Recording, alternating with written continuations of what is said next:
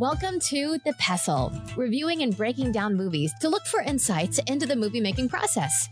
Hosted by voiceover artists, we make your life sound more exciting than it is. Now let's dim the lights and start the show. Welcome, everybody, to The Pestle. Today's show is brought to you by Spasmodica, the biggest advancement in shoe technology since the Stone Age. It's like walking on clouds. Pick up a pair of Spasmodicas while supplies last. Welcome, everybody, to The Pestle. I am Wes, And I am Todd. and this is a film podcast by filmmakers for filmmakers about filmmaking. No, no, I've gone too far. Um, but that's what we do. We're, we, we do all kinds of things. I'm like an actor, a writer, a, a full-time filmmaker. You're a full-time producer and you've put on the director hat many times yourself and you're a writer and uh, you're also a musician as we covered with some depth last week. If you haven't listened to the once edition of the pestle, you should go backwards in time and do that. But touch on it again because we do a lot of things. We're constantly, I honestly think of myself as a really lazy human being. And I throw that out every once in a while to people whenever we're talking about things. And some people are like, nah, you know, I don't think you're lazy. I feel lazy. And I think it's just because maybe it's the standards that I have and the expectations that I have on, on my life, right? I, I want to be doing X, Y, Z. And so it doesn't matter that, you know, we do this podcast every week on top of my regular work and I have side projects and I'm writing and whatever. I still feel lazy because I have this vision of where I want to be. But even regardless of people, other people think I am or not, you are definitely not lazy. You, especially if the last month is any indication, because you just finished building your own studio in your backyard.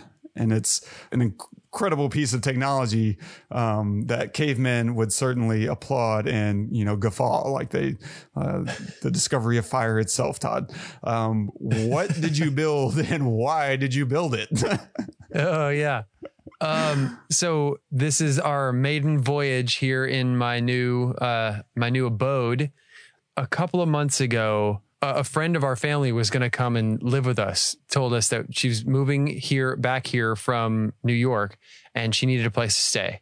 And so I said, "Okay, that's great." Well, we've been recording in my, you know, I have been recording in our our spare bedroom and which was going to be her bedroom and i said okay well where am i supposed to do my my you know my podcast? Where am i supposed to work? Because i work here too during the day.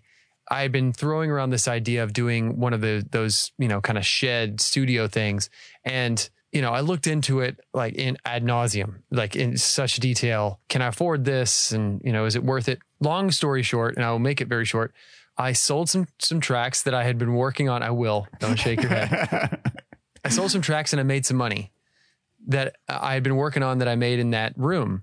And I talked to my wife and I said, what if I put all that money and a little bit more and into this room and I build it myself? We have a space out in the backyard. I'll get, we, we have this stupid HOA. I hate HOAs.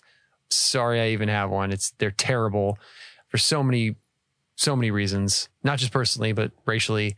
But I got their approval I talked to my neighbors, got their approval, and I started building this thing.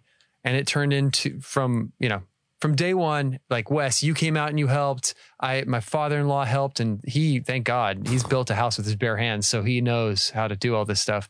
I knew nothing. And then after that first day, it really hit home where I was like, oh, I have a frame. Now what? Everyone's gone. Oh shit.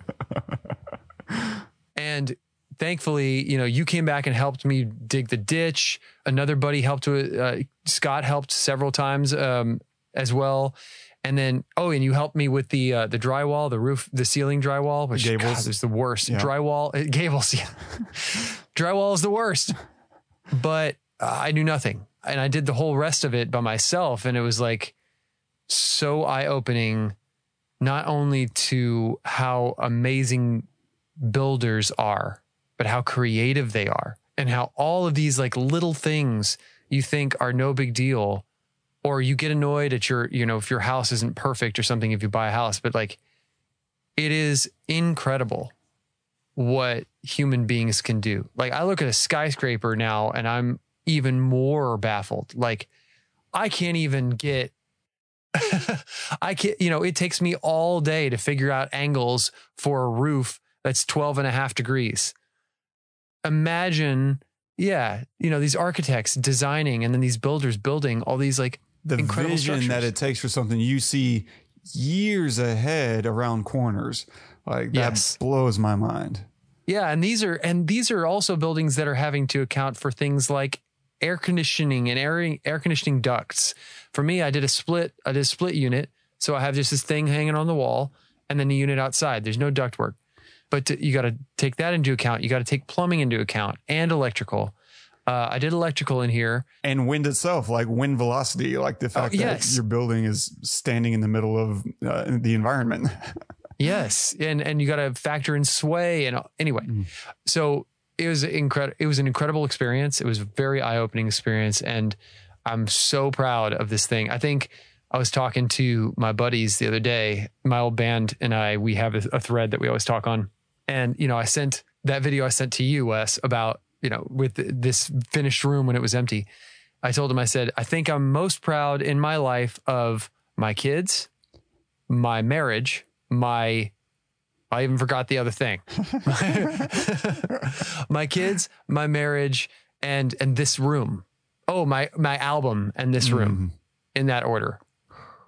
Like it's right there. It's like on, on one hand because I just couldn't believe after that first day, I thought I was done. I thought, "Oh my god, what have I gotten myself into?" And now I'm sitting in here for the first time. This is the first thing I've done in this room right now. Ooh. I haven't done anything. Haven't recorded or haven't done like any work. Nothing. Turned it on, and this is it. And it's pretty pretty damn awesome. So thanks for bearing with me when I told that story. So anybody, really I'm just saying, if you you know you can do anything, guys. If I can build it, if I can build a room with power and it actually sounds really excellent in here. I mean, Yeah. I built all the sound panels. I mean, I don't know if you can. What do we have here? I don't know if you can even. I don't know if you can see that. Oh yeah, that's my my cloud. So these things in the corners, those are bass traps, and then uh, if I doubt, I I had to make them angled so they'd sit in the corner, and then this is not angled; it's just straight like a box. But I made two of them, put them together, and made them double thick, and I hung them above me. So with the bass traps, um, whenever you catch one, if it's too little, do you throw it back? Uh, no, you keep that shit. keep that you, it. okay. you keep that shit. but yeah, crazy. But I'm so glad it's done, and I'm I'm really proud of it. So Dude, it looks amazing. I'm thanks, so brother. proud of Thank you. Thank you for your help. Yeah, and psh, I mean, it was an inch. Uh, well, it was half an Dude, inch. but that's the thing. Like seriously, having people like you to to say, dude, this is amazing. When it was a pile of crap, just sitting there doing nothing, and I had, I mean, the idea. It's like running a marathon and you're on mile three and you want to quit. On mile three, uh, like I I had no idea how I was going to finish it. And also, I want to give props to my wife, my wonderful, amazing wife, who sat quietly, said nothing. I mean, she she didn't she didn't help either. Let's be clear, which is fine. I never asked her. I never asked her, but she did help in that she allowed me to crack out on this. And by crack out, I mean we've talked about it. I can't do more than one thing at once. I have to focus until something is done. And this thing took a month to build, and she never complained one time. Not once. It was crazy. Uh, it was like so supportive. So I want to thank her too. So Scott, uh, uh, Caleb, uh, Wes, Jenny, Ronnie, my father-in-law. Shoot, who am I forgetting? Um, I don't know. Yeah, but I get it, man. I was Yeah, thinking awesome. earlier, you know, not even that long ago. I was uh, thinking about Izzy. You know, just uh, all the all the listeners that we have. I mean, we have a handful that you know talk to us and you know drop a comment or an email.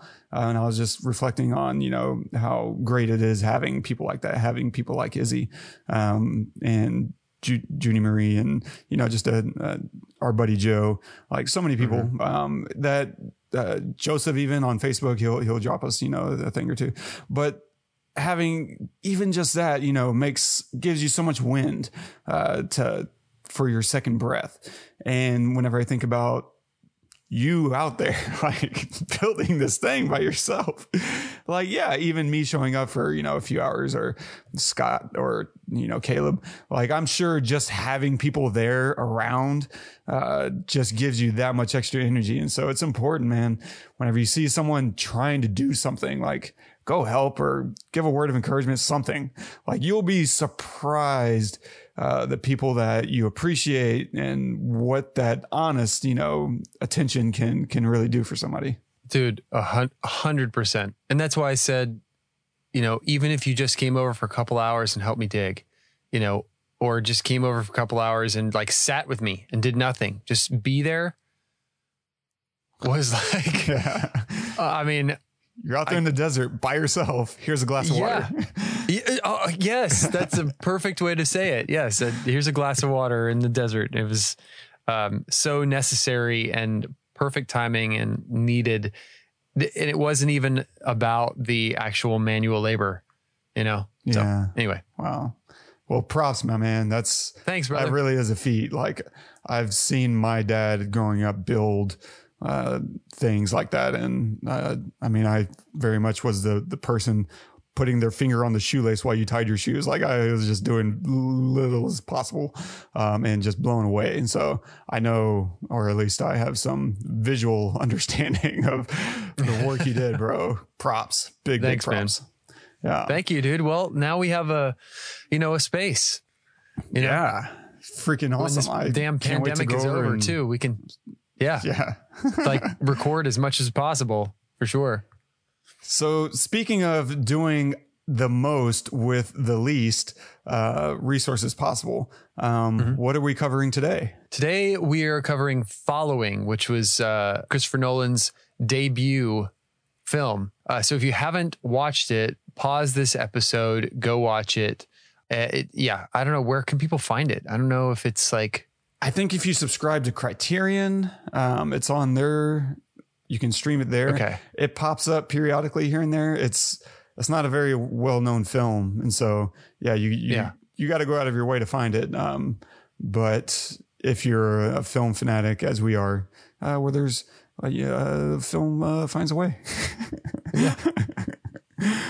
awesome. Yeah. So make sure to uh, pause this episode, go watch it because there's going to be spoilers everywhere. For sure. We'll touch on a few things. We'll talk about some of the cinematography, uh, shooting on 16 millimeter film. Um, we'll also touch on writing and editing. Uh, in this film, it felt like they were very closely connected, seeing as they were written and edited by the same man, um, as well as shot by the same man. And we'll touch on like adding intrigue to a simple story. Uh, we'll also touch on like locations on a small budget. I felt like uh, there's a lot to be said uh, about this film, and that's probably where it even starts. Um, but yeah, well, so we'll talk, we'll look through some of the locations that he used and other such stuff and things and stuff. And a synopsis of, of the film: A young writer who follows strangers for material meets a thief who takes him under his wing. Written and directed by Christopher Nolan, cinematography by Christopher Nolan, starring Jeremy Theobald as Bill, Alex Haw as Cobb, Lucy Russell as the blonde, and John Nolan as the policeman envelope, photos with form, cards, notes. Sort of unconscious collection, a display. What do you mean display? Well, display. Each thing tells something very intimate about the people. We're very privileged to see it. It's very rare. Hey, what the, what the hell did you do that for? It's like a diary. They hide it, but actually they want someone to see it. That's what I do conceal and display, flip sides of the same coin. This way they know that someone's seen it. That's what it's all about. Interrupting someone's life, making them see all the things that they took for granted. Like when they go back and buy all this stuff from the shelves of the insurance money, they'll have to think for the first time in a long time why they wanted all this stuff, what it's for. You take it away, you show them what they had.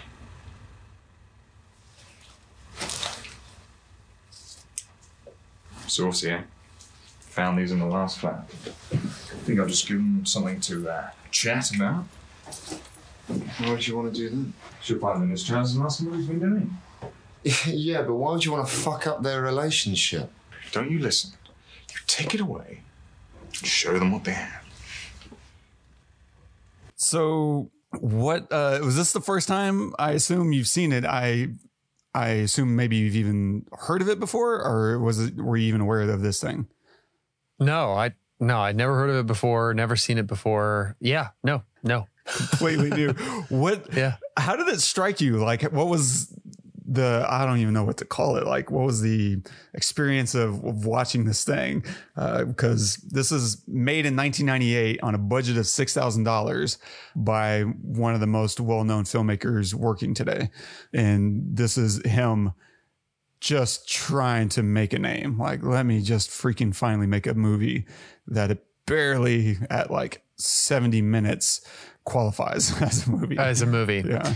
So what it felt like to me was listening to Pablo Honey for the first time, uh, uh, Radiohead's first record. What it felt like to me was this is the beginning of something. Was this is what potential looks like. And the potential and and one of the brilliant things about it for me was that he took away things that you could critique a a seasoned filmmaker for he took away color. You can't critique black and white. It just is, right? You can't say, okay, and I, the only way I can compare it is, or a good way to compare it is music. In music, it's very easy to tell if something is a is is cheap, if a mix is cheap, right? If a song is cheap and and made cheaply because of either the vocal or the snare. Those are the two things. The two most important things if you want to sound professional, have a good sounding snare that sits well in the mix and a good vocal. That's it. Now, if you make a piece of music that doesn't have either of those things, you could make it in a bedroom, you could make it in a closet, you could make it in a high end million dollar studio, and it will all sound probably very similar. So what does he do? He takes away color. So you can't you can't look at it and say this looks cheap because hmm. the color is is off or is different here than there or whatever. He didn't have money for a colorist probably and maybe he could have done it himself but and there was probably some other motivation to doing it black and white and you probably know it or, or whatever but for me it was just it was like okay what are the things that are going to scream first film scream novice or that that this was done on a budget. And that's definitely one of them right? The other thing was editing but he did that himself. So he he like you know did it all the way he wanted it done and he's brilliant. That but and he made it short uh just long enough to be a film.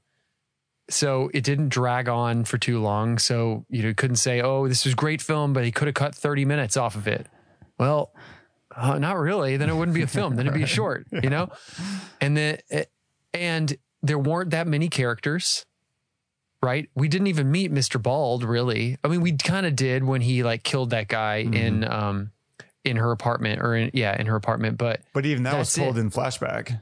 yeah, exactly. Like really it was about three people.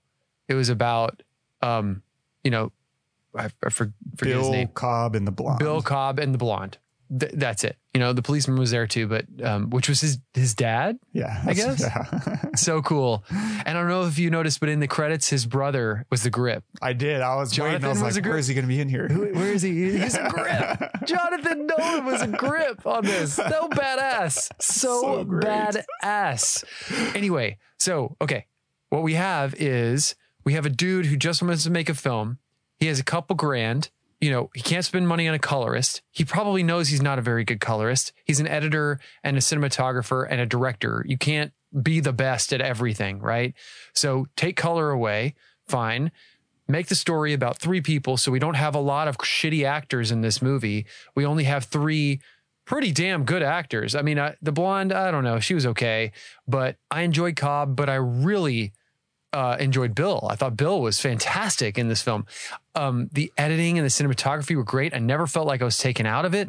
I felt like it kept moving all the time. There was holds when it needed to hold. There was cuts when it needed to cut.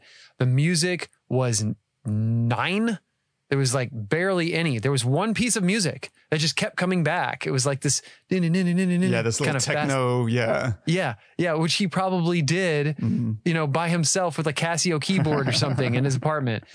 So yeah, so that's what I that's the way I felt. I felt like I was watching the beginning of greatness who knew that it's all about story and it's all about tricking, not tricking, but it's all about giving you a payoff in the end. You think you know where the story is going and then you find out it was going somewhere else the whole time so that when you look back at it his play with time, you look back on your experience of that film and you think, oh, it was telling me that the whole time, but I just didn't see it until now. And now if I go back and watch it again, I'm like, oh, yeah. Yeah, look out for that, dude. Look out for that. You know? Yeah. So I, what was his film after this? Memento. His next Memento. Holy crap, dude. Yeah.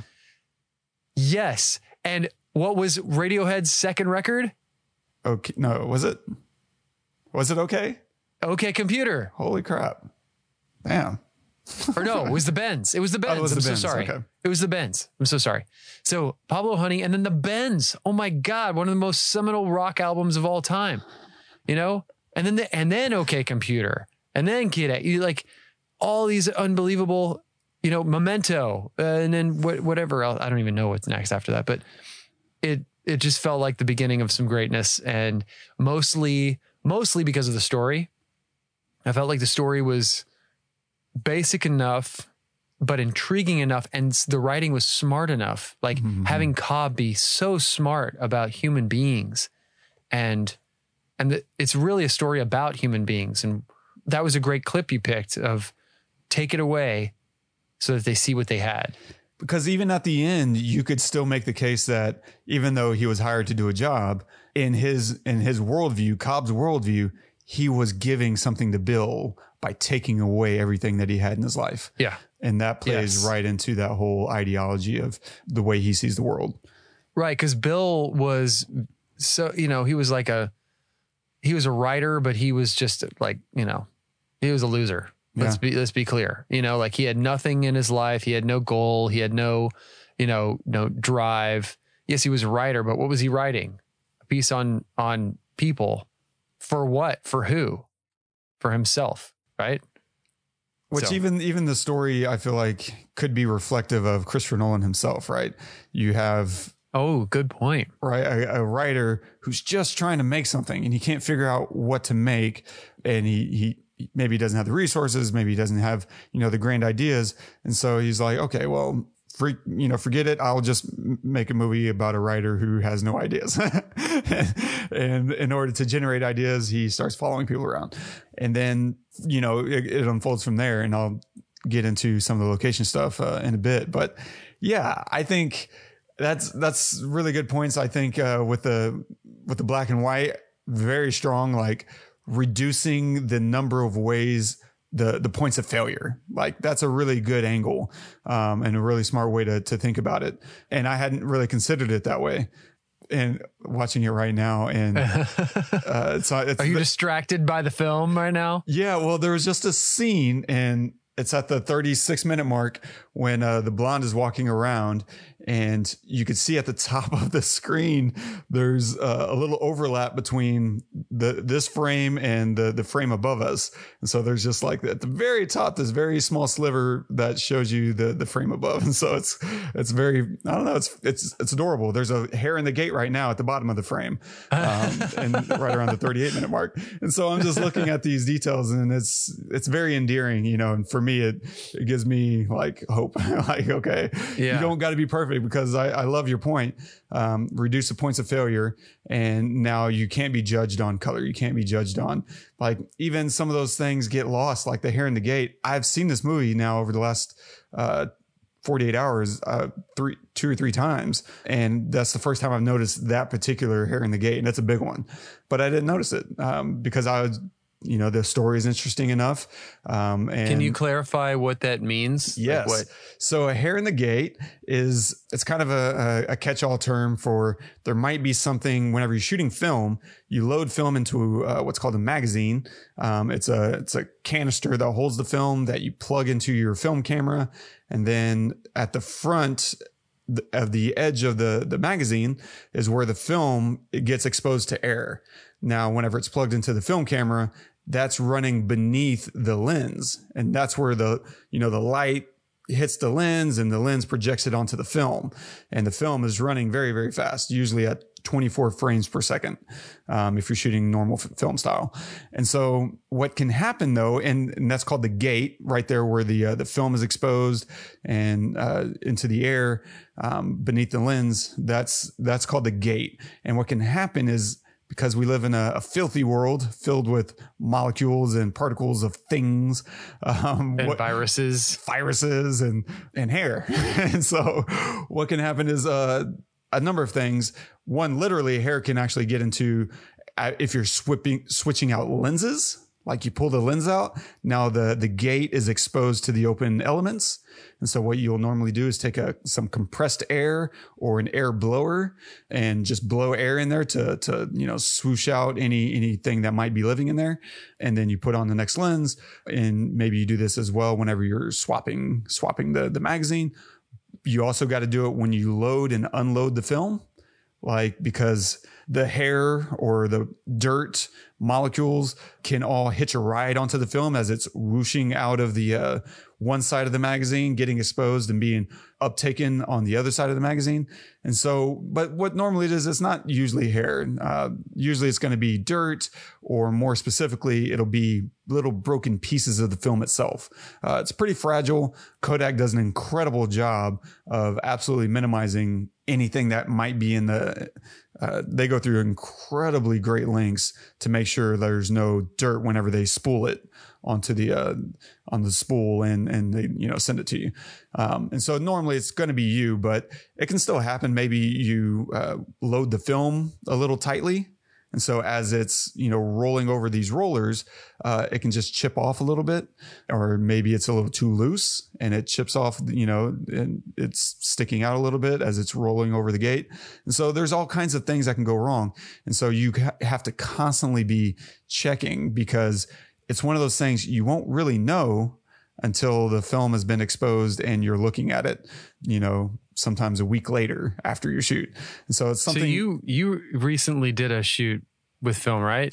I did. And you you got scared, like something happened, and you got scared, and then what Yeah. happened? a number of things happened. So my buddy Juwan has a, a, a clothing label called Auslany um, that's representative of his time in Austin and Los Angeles and New York is where he now resides. Um, and he's also uh, a film professional. He's got two Emmys. Uh, I don't know if we've ever talked about him on the air, but great guy. We used to be roommates, whatever. And so uh, I I was wanting to do something for somebody. I feel like I never have anybody who just comes in out of left field and says, Hey, Wes, can I just produce a film for you? Or Hey, Wes, can I do whatever for you? So I was like, I was thinking about shooting something for me and I was having a down moment. And one of my buddies on the, on our big thread, um, the text thread, the cookie duster thread, as we call it, comes up and he's like, Yo, Wes, you know, why don't you just do, do something for Juwan? I was like, Yeah, you know what, man, I'm to do that. I'm gonna hit him up. And so I offered like, Hey, if you send me some, some wardrobe, I'll, I'll shoot a, a fashion video for you. And so I had, you know, five cans of film that I've been holding on uh, for the last six years. I bought my Super 16 camera six years ago. I've only shot a couple projects on it. And whenever I bought it, the guy who sold it to me threw in five cans of film. And so I've been holding on to this film for ages now. And and this guy has been trying to get it back too, right? Yeah, he's been kind of a jerk. Uh, I was going to call him the, a D word, but um, just because he keeps asking and then he doesn't respond to me whenever I have a question.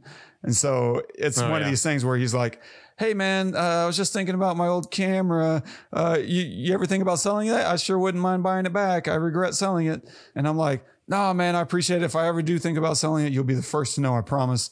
But you know, while we're talking, I'm, I'd really love to upgrade the video tap. Like right now, it's old SD black and white. It's just kind of garbage. Do you know where I can? Uh, do you have any ideas who I could source that out to?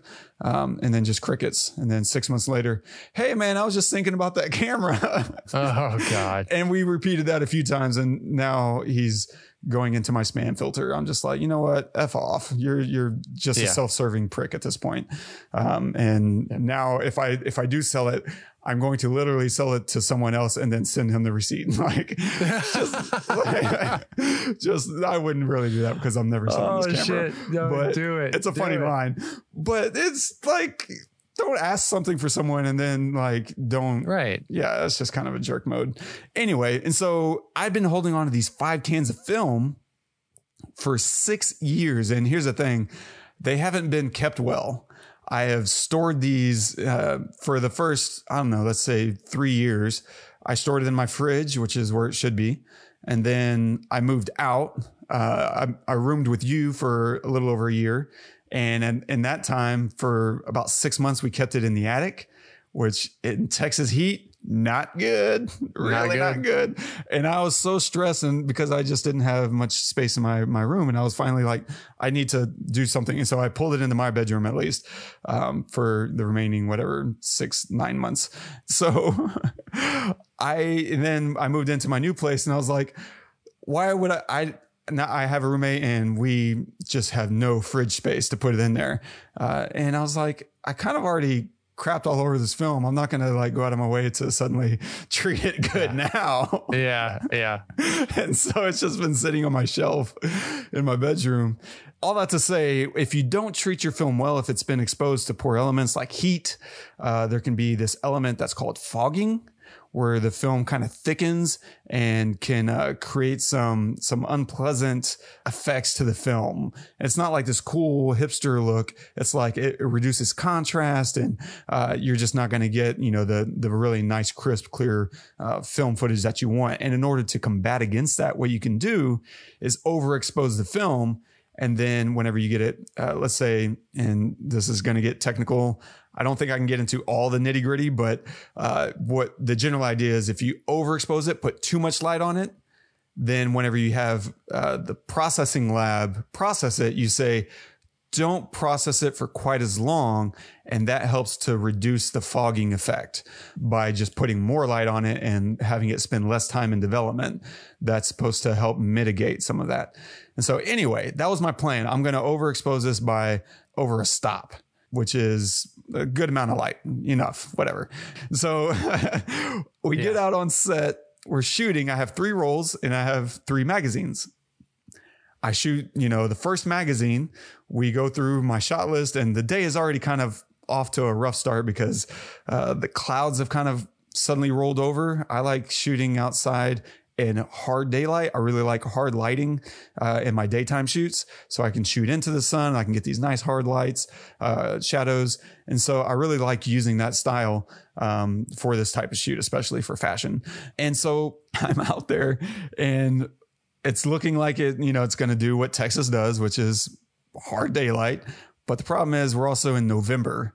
And so literally within three or four, maybe five minutes, uh, the sun goes from a couple clouds to completely overcast. There's not a, a splotch of uh, sun, sky in the sky. Like it's all cloud. It's absolutely atrocious. And so I'm like, great. You know, this is this is off to a good start. So we start working through my shot list, and then on top of that, we're shooting at a skate park, and there's way more people than should be out there at 8 a.m. on a Sunday. Um, and so I'm like, I've lost my set, I've lost my sky. Hey guys, we're gonna have a great day today. and then to top it off, we start going through my shot list, and we finished a full 11 minutes of film. It's 400 feet. I have three rolls that I'm shooting today and I I go to man, I go to switch out magazines and I realized I had three stops of ND filter intentionally. I had put three stops of ND filter on the front of my my my camera to help cut down sunlight because it's r- still really really bright out there and I'm shooting on pretty sensitive film. Um, and even though I'm trying to overexpose it, there's still too much light. And so you know, you prep for that. And I was, you know, whatever, I rented my filters. But what I didn't do is I didn't factor in the uh, the the light meter. I didn't add to my light meter to factor in three stops of ND filter, and so now what was supposed to be overexposed is now underexposed by at least two stops. And so I'm just all kinds of headache. And then luckily though, I have two more rolls and we shoot those and everything goes fine, whatever. I get, I send Did you to, change the the filtering or or Yes. you stopped for out? the Okay. Yeah, for the for the second and third rolls, I was able to adjust in my light meter to account for the uh, underexposed, you know, the, the the the extra three stops of ND filter, um, and so get the film back. Very nervous. I'm nervous the entire time for so many reasons now. Like I've burned an entire roll of film because I screwed up the exposure. And then on top of that, I don't know if the film's any good anyway. It's just been, I didn't run a test. I could have just rolled like 50 feet of film and sent it to Kodak uh, to see if this is any good. But uh, I, I don't know. It's one of those things you think about well after the fact. It's like, why didn't I do this as they're exposing, you know, 1200 feet of film? I'm like, I could have done this with 50. yeah. And so I get the film back hyper nervous because now I've spent, you know, hundreds on my models. I've spent hundreds more on film processing and scanning and shipping. And I look at the film and it's amazing like how much film can take a beating. Like i put this thing through hell and it still looks incredible. Even the the film that uh the, that first roll there's still going to be some usable stuff. And what's really amazing about that is that first roll had other issues with it. Like i think there's something wrong with my magazine uh, there's something, some jittering going on in the gate. Uh, and so the film isn't always stable. There's some weird lighting aberrations that's happening, some streaking uh, that's happening. But I mean, it's, it's a fashion video. Some of that can play. I shot in slow motion, which helps uh, kind of negate some of the jitteriness. And then you know, it, some weird lighting effects. Hey, whatever, it's fashion. Like if I pull a couple shots in and then on top of that, I have to push the exposure by three stops just to get the exposure right. I'm putting this film through the freaking ringer and it's still doing well, man. If you ever want to shoot film, it's so forgiving. I promise you, you can try to mess it up and you'll probably still get something out of it. Like you got to go out of your way to, to really ruin it. Um, and if you just do the bare minimum, you'll get something out of it. I promise. So don't be afraid to shoot film is, I guess, the, the lesson for that. But watching and on top of that, I still had some hair in the gate issues, like uh, very small. Like if it wasn't enough, I'm just piling on all my bullshit. But there's, you know, right on the fringes of the frame, um, there's a little bit of a hair in the gate, a little dirt accumulation on the bottom right, uh, which is fine. I'm not going to go out of my way to to remove it. I might do a, a light pass of some some dirt removal software just to see what it does, but I'm not going to get hung up on it for sure. But watching Christopher Nolan's film, uh, sorry for the 75 minute detour. Um, I feel you. I, I really enjoy it. yeah, you do. and it's, it's, it's endearing and I, and I identify with it, uh, because you can't account for everything, especially whenever you're doing it all yourself. And he was like, he had help. He had a grip, you know, he had his baby bro helping, gripping and, uh, people lending a hand when he could. It's funny because he's strung out like three minutes worth of credits uh, when it could have been easily like a 25 second roll. oh yeah, it was so long. Oh my gosh. Like he really wants you to read every word. Every word and probably extending it just so that it doesn't look like, oh, it's a 70 minute film uh, in Yeah. order to make the bare, you know, minimum. Like, we'll Right. make it 71 minutes. Yeah, exactly. credits. And so it's uh I I love that kind of thing. And the he shot on black and white. So right now to shoot to buy, not even process and scan one roll of film, uh, just to buy the film itself, it's about 200 bucks. Uh, and at the time, and right now, shooting black and white is cheaper. So he could shave a few bucks shooting black and white.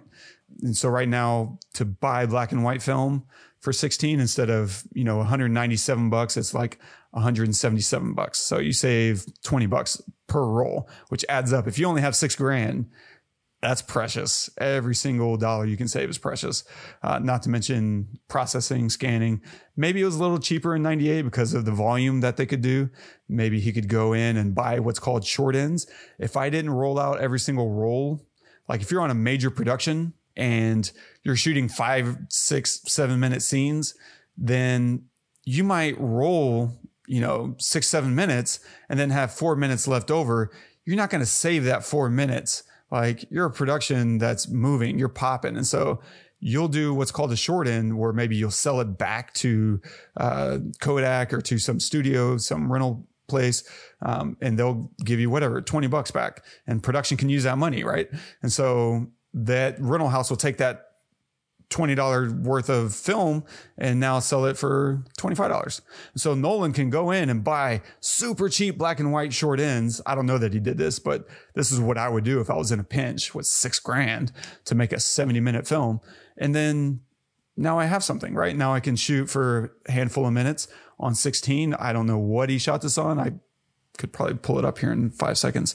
And if you ever go on IMDb, you can go into what's called the the tech specs, the technical specs of the film, and find out you know what it was shot on, aspect ratio, all kinds of things. So he shot this on an Arriflex 16BL. Like this is a pretty classic old school 16 millimeter camera. Oh wow, he got it developed in FotoKem, bro. You did not spare any expense. I can't imagine that's the case. That's that can't be right. Uh, there's no way he sprung for FotoKem out in LA. That's insanity. And so Is that like an expensive developing that's company? yeah, that's the spot. Oh, I bet he did that whenever he after he did Memento and was looking at getting this uh, produced. There's no way his first run when he submitted this to festivals he did this through FotoKem zero chance i just do not believe that for a second uh, but maybe i mean he's he's also hey this is a film purist so maybe he was like i'm going to spring for the extra three grand or maybe FotoKem hooked him up i don't know um, but I, I, I have a hard time believing that. I don't think I saw FotoKem in the credits. I was looking not for them specifically, but I read through all the credits. I don't remember seeing them. And so I would be surprised. Anyway, and so shooting black and white, you know, can save money for one on a very inexpensive production already, but then also it plays into the the style of the film itself, as you hinted. It you have a really high contrast, and that high contrast black and white style is very noir, and this is a noir film. And if you don't know what noir is, I don't blame you. It's kind of a hard thing to always define to me in my mind whenever I'm thinking, is this a noir film? For one, the the the cinematography kind of plays into it a little bit, but it's a stylish crime drama.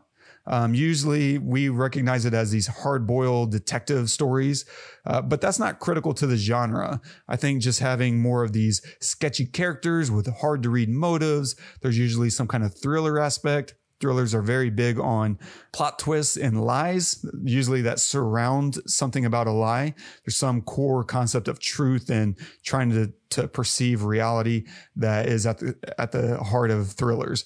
Um, and so truth, lies, character, motivations, all key to noir and thrillers, which this is what that is. And cinematography wise, like he did a lot of simple setups, a lot of one light and two light setups, uh, hot light. And this is kind of why I, if you're watching the YouTube version, why I lit the scene the way I did now. I usually go for a little more softer light.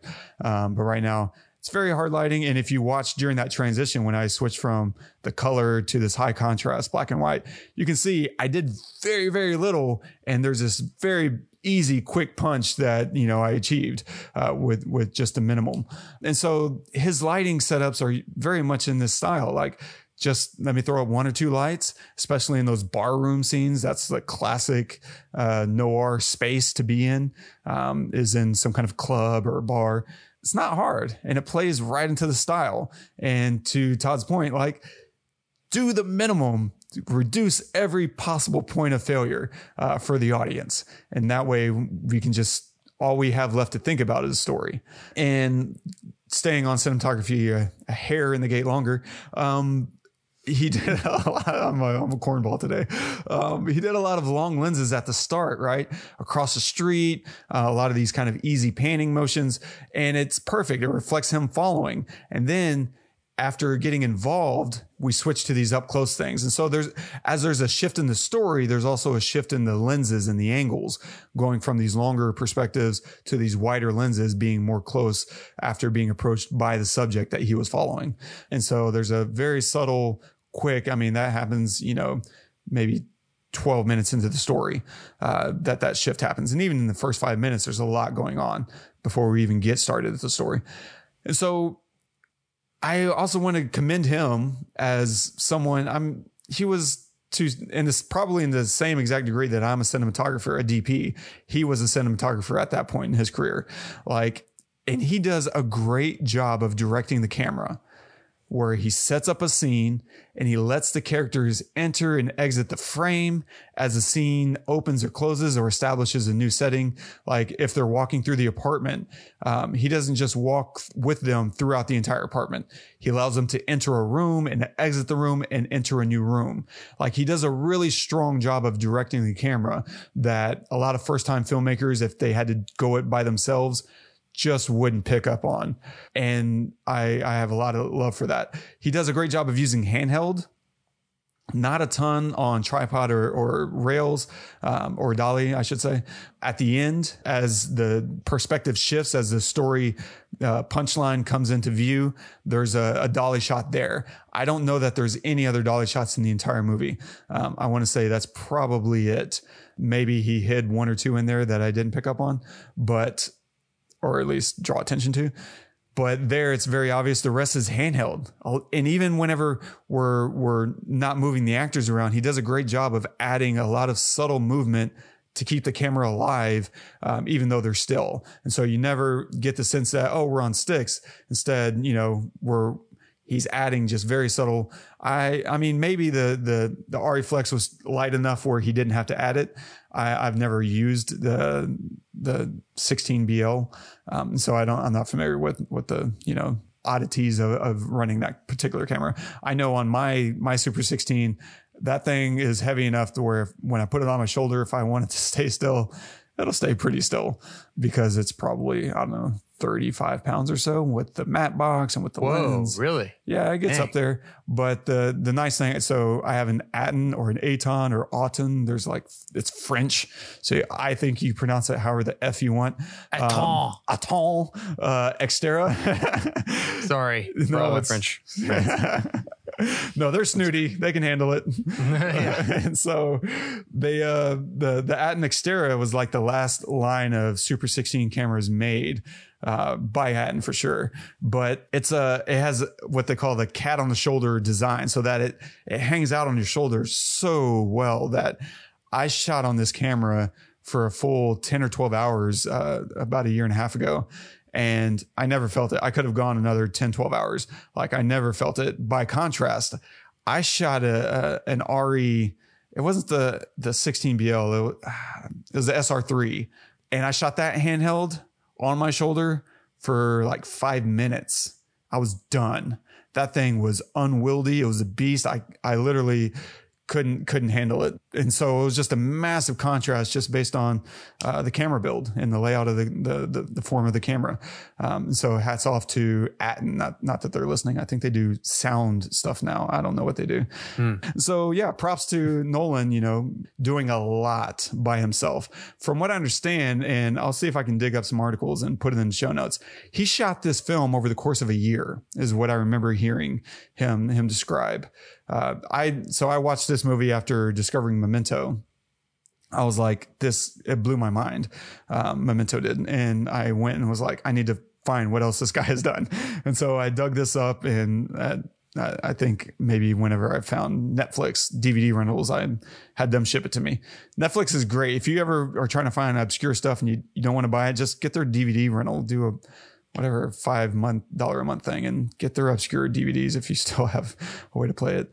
And so most people probably don't. Um, and so I dug into it and I was like, he shot this thing over the course of a year. He would rehearse during the week, probably block it out, go shoot it on the weekend with his cast, get it processed and review it, see, do I need to reshoot it? do I need to, to redo anything? And then, you know, spend his week editing, rehearsing, and then working in order to pay for the, the film stock and the, the whole process. Right. And so it was a labor of love for sure. And one that paid off. And so, uh, this to me, even though, uh, there's whatever, some, some bumps and bruises in this thing, it's for me like a, a really incredible, you know, uh, work of art, uh, and labor of love for writing and editing. Um, fast start, man. They get off really quick. Uh, this is a really good rule of thumb for most videos, no matter what you're making.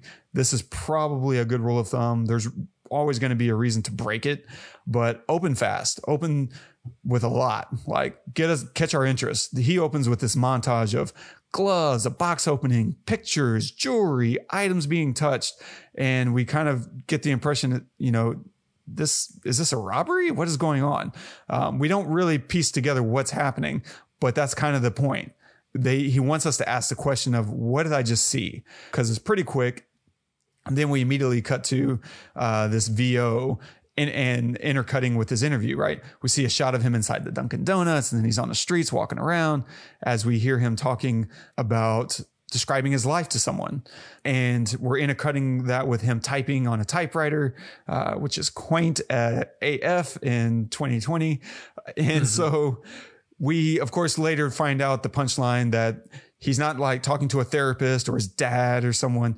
Uh, he's being interviewed by a detective in a police uh, station. And so it's, you know, held, withheld from us what this all is uh, until the end.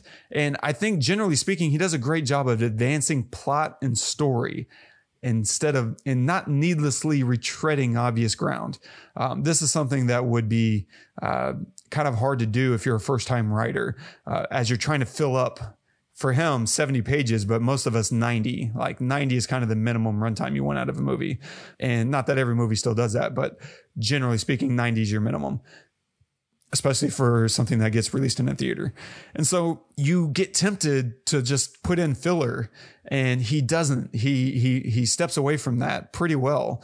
Um like at the and even some some obvious parts that would be a trap for for new writers at the beginning right? Whenever the uh, cobb confronts him in the cafe he says you know oh you're a writer. And he has that hesitation no.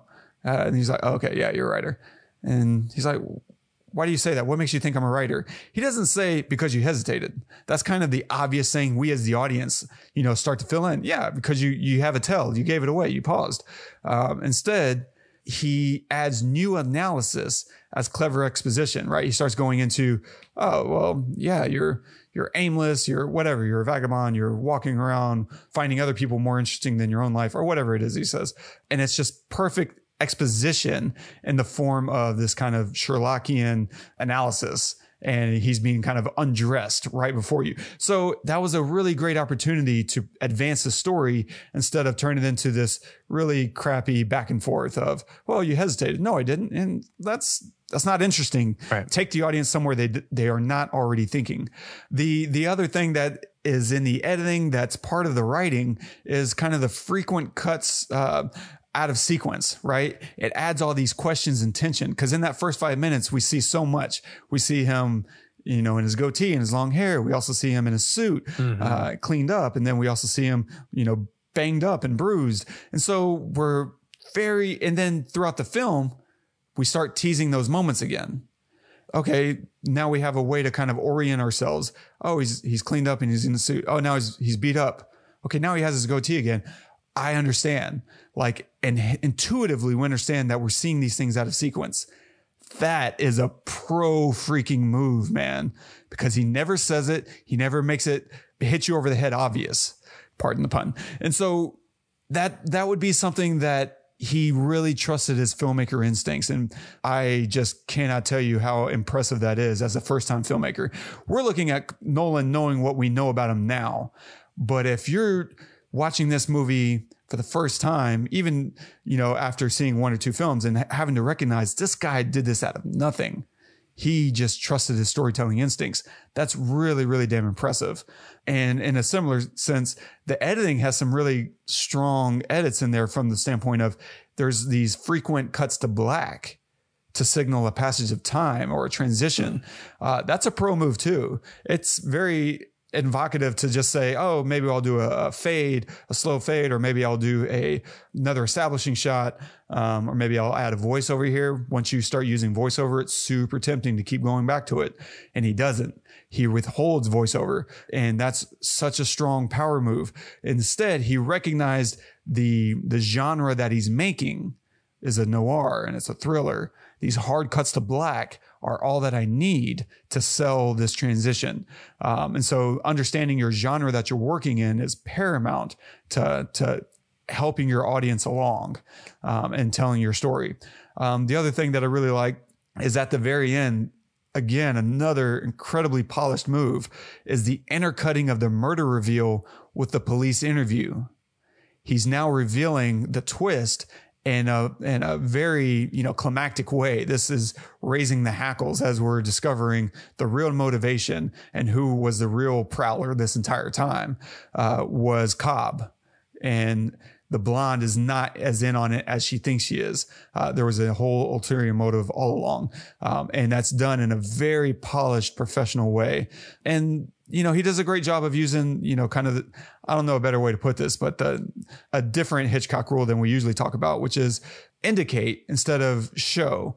Like there's the scene, right, where the, the hammer is being uh, blown on this guy's hand. We're breaking his fingers and we're hearing him yell.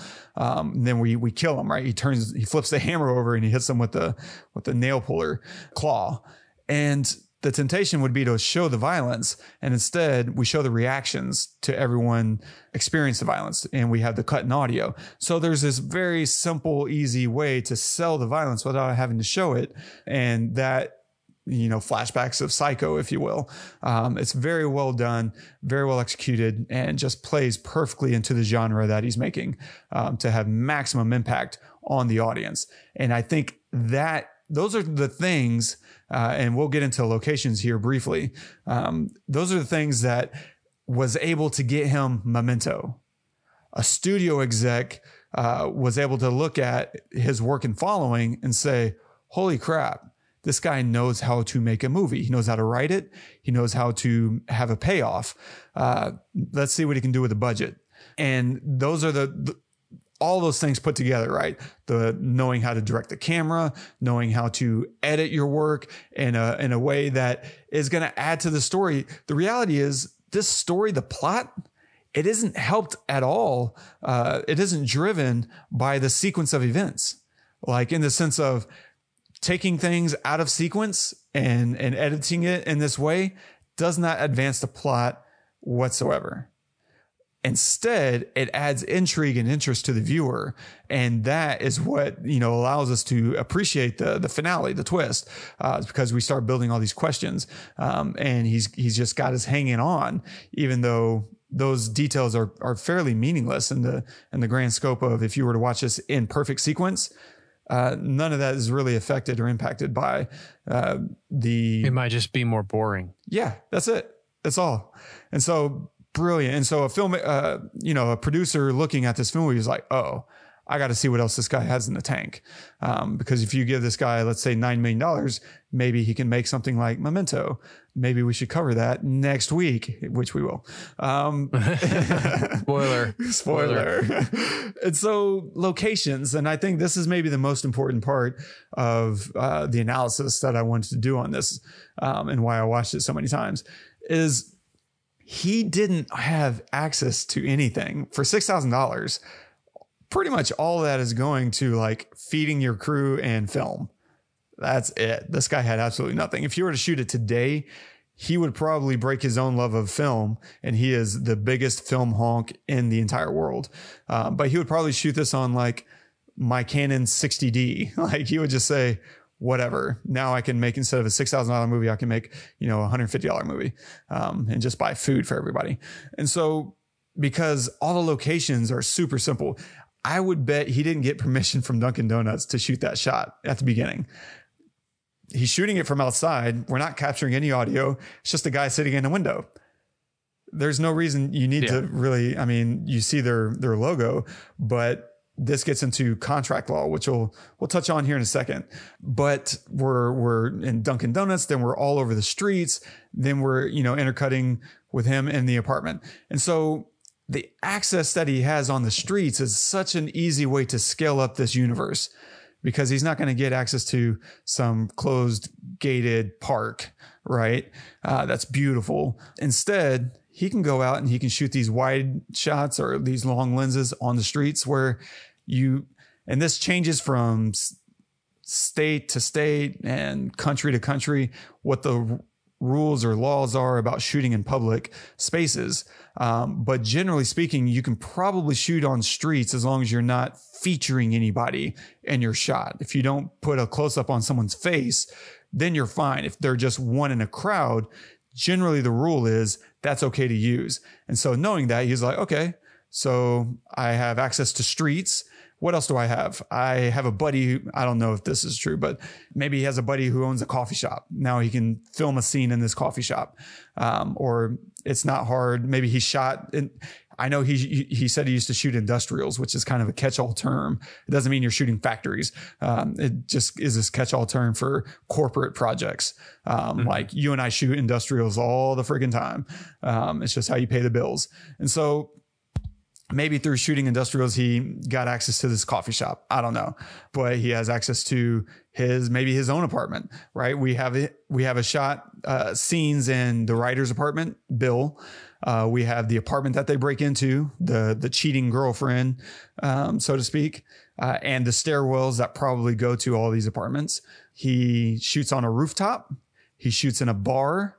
He shoots in some apartment that is the the blonde's apartment uh, and then there's like an abandoned apartment that could also probably be the writer's apartment just remodeled. Like they probably could have pulled all that stuff out, tore down the the wallpaper, threw a dead bird in there, and now suddenly the what was before the writer's room apartment building is now just uh, an abandoned place that this uh, that Cobb has taken. You know, the Bill, the young guy, and then there's maybe an office. I don't really know what the room is with the detective. It could be anything, maybe some office building, and so I think he probably said, "Here's what I have available. What can I write based on that?" One of the mm-hmm. problems of shooting in apartments is they're not very interesting. Shooting in an apartment is not inherently interesting. And you have, you, you kind of need a really good reason to do that. Otherwise, you kind of want to be in more interesting spaces like a, like a house or, or even, you know, just fun spots like the bar itself is an interesting, fun location. There's life there. But I think he asked himself, how can we make apartments interesting? And I think this, if I had to bet, if I were to just, you know, take a crack at unpacking why he made following, I think he said, How can I make apartments interesting? What if they're being robbed by our protect- protagonist? Because now we have stakes and tension in an otherwise dull setting. And I think hmm. he worked his way back from there. Okay, well, if it's about robbery and thievery, maybe it's about trust. Maybe I can make a thriller maybe I can style it in a noir in order to take advantage of all the cinematic cues that we discussed earlier. And so I would imagine he kind of backed his way in based on the locations that he'd had available um, and said, how can I make it interesting and tense to be in an apartment? Well, robbing it, you're afraid of getting caught. And so there's just built in tension around that. And so that's a great way to kind of start staging your story because we don't really enter an apartment until we've established what this guy's MO is. Yeah. And so I don't know. That's kind of my my my methodology whenever I start thinking about what do we have access to. I think Primer is another good case study of this, and uh, my reco for when we get to the end of this show here in a few minutes uh, will probably be another good case study. I'm not whatever. I'll get into that in a second. But yeah, I don't know. What do you think? wow. Yeah, Todd, you. I can't follow that. I can't, I can't follow that um, I yeah, I don't I don't know. I I think that the I did notice the camera the camera movement, and I didn't when I watched it. I didn't know that he shot it. Mm. I kind of assumed that he did just because it was his first film, and like I know that he knows his way around a camera. So I kind of watched it thinking he was he was um, filming it. But you also know because of our work together that it can be really hard to direct and DP at the same time. And so mm-hmm. I understand why you would yeah. be hesitant and not just assume full on that he would also be shooting it. Yeah. Yeah. It was just so intriguing that one of the, okay, so one of the things that you mentioned was, uh, that I identified with was how he revealed, you talked about how he revealed the, the big reveal at the end to us and how he didn't just let the character you know, find out from Cobb or let us find out, you know, uh, while we're watching it happen in real time. It's too late already. She's already dead. and we're finding out with the main character, with him, with it being too late for him already as well, because all the the the evidence was planted. He's already in the police station. He's not going anywhere. He's going to be arrested.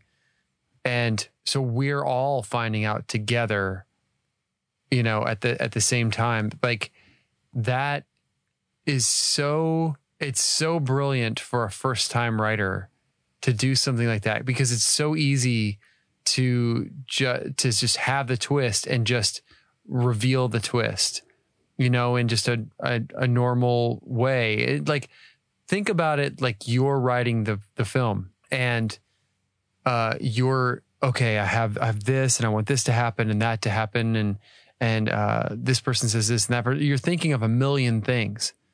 To also think no how i reveal it is very important. I want to reveal it this way you know and be methodical about it eh, about that detail is is unbelievable. So, you know, we say on this podcast like that, you know, perfection is the enemy of good, right? Or the enemy of making anything, you, you could say. But at the same time, you do want to try to make it really great, to make it as perfect as you can. I think that the the the problem doesn't lie in the attempt at perfection. The problem lies in the in when you get caught up in the minute detail that doesn't matter. And knowing the difference between the two is the biggest thing. Knowing that the reveal is literally the most important thing in the film, you got to spend a lot of time getting that right, writing it the right way. You know, that if you fail at 10 other things, don't fail at that. You know? because it's so meticulous. It's so perfectly timed. As you're watching, you're listening. It's all just completely bound up seamlessly. Yeah, it makes me feel like all of his other films almost. Yeah. I mean, like, uh, I want to.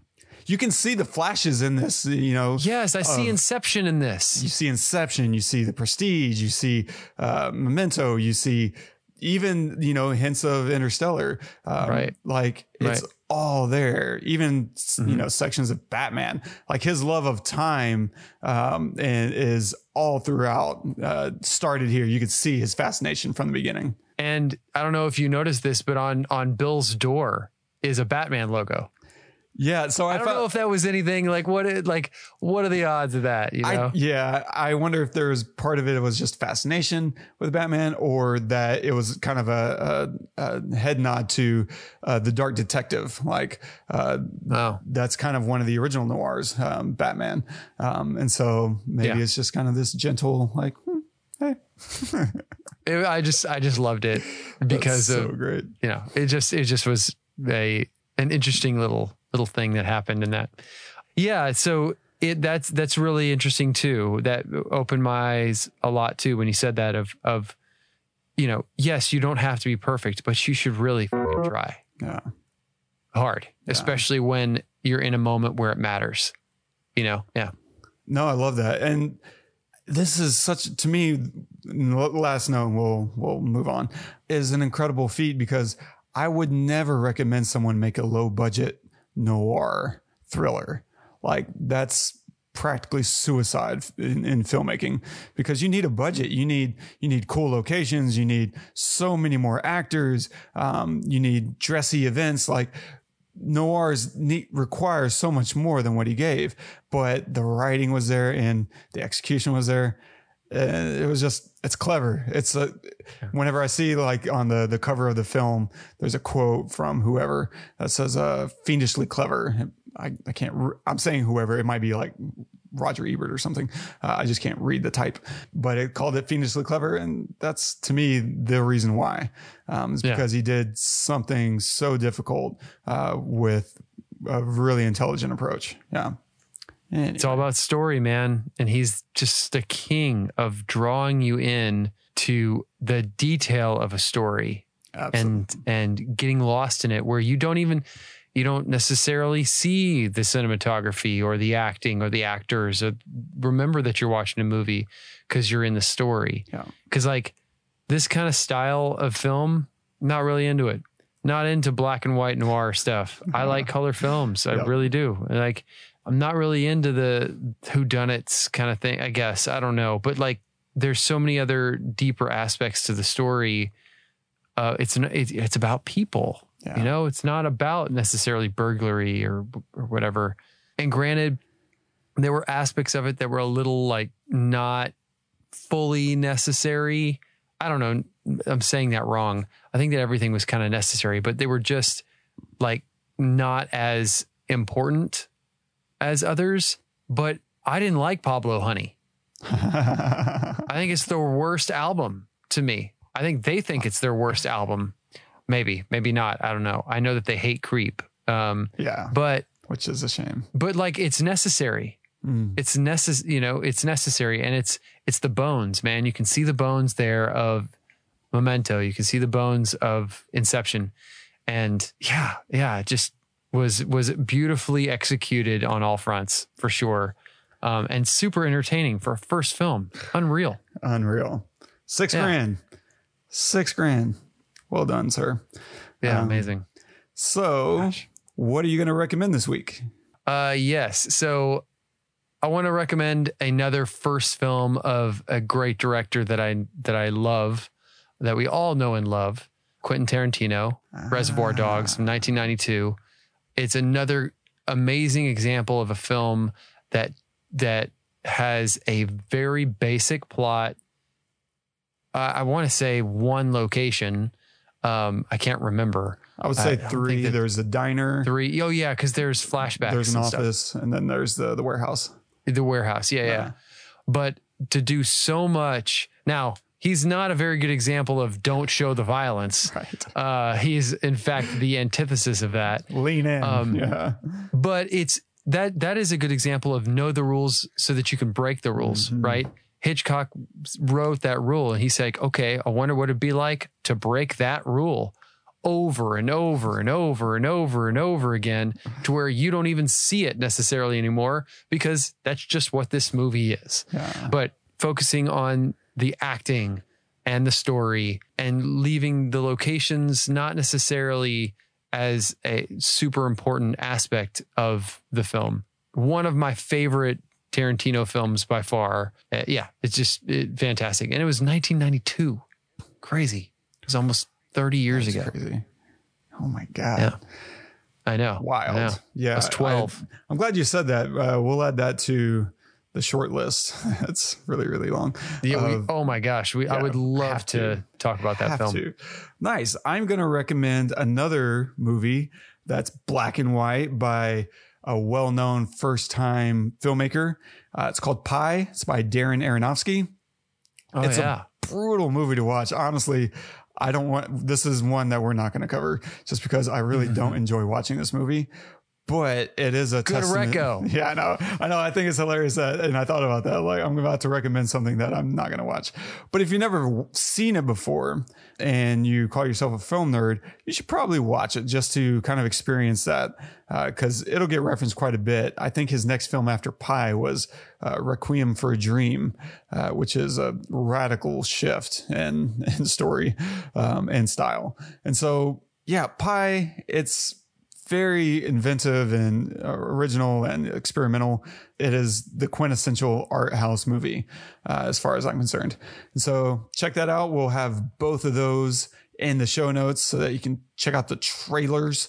And so stay tuned for next week. I don't know why I'm talking like Barbara Stinson all of a sudden.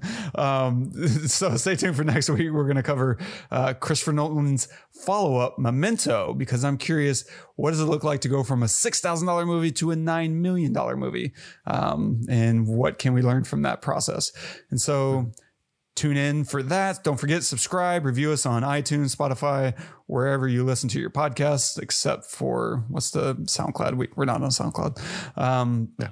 And so leave us a note if you want us to talk about a thing. Uh, you can do that at this specific episode at thepestlepodcast.com slash following. And our quote of the day is from Roger Corman.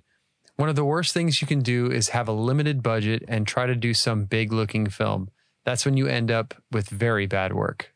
Touche. I mean, Yeah. know your limitations and work your strengths into those limitations. If your limitations are acting, maybe you know you can't find good actors, maybe give them fewer lines, you know? If you if your limitation is budget, then maybe make a short film in one location that you have access to all the time, your own apartment.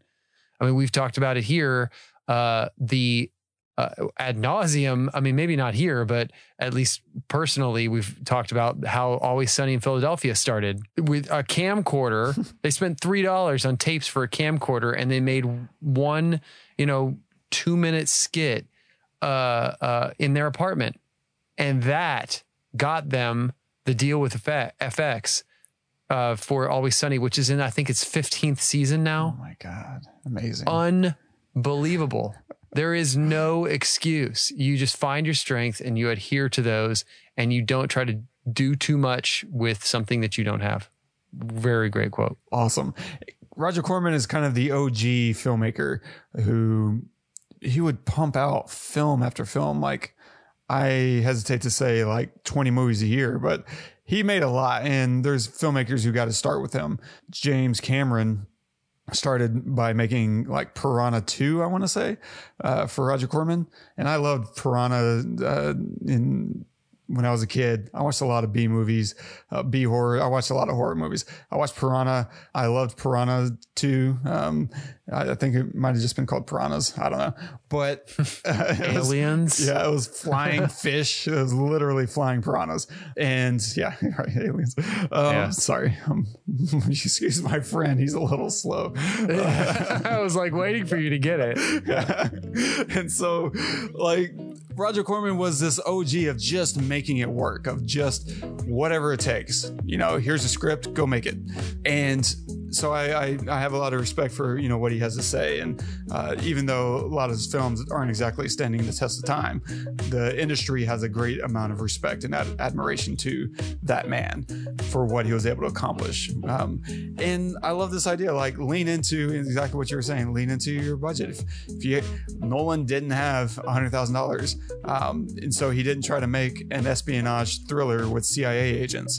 Like he was like, I'm going to make a noir thriller about two dudes who never met before and they, they break into apartments and they don't even break into that many. They break into two uh, and maybe three if you if you include the guy letting him break into his own apartment. like they Yeah, kept it right, as right. basic as you know as as he could. And so lean into what you have. Uh, don't try to stretch it thin. And yeah, good writing. So yeah, that's all I got. Love it. Awesome. Well, thank you guys so much for joining us. I had a blast talking about this film. I, I absolutely loved it. I adored it. And it's an easy watch, I think. Yeah. It's not, yeah, it's not super long. So you can sit down and, you know, have a cup of coffee or, or a beer or something, watch it, and you're, you're done pretty quickly. Um, and it's, it holds you, Yeah. you know, the whole time.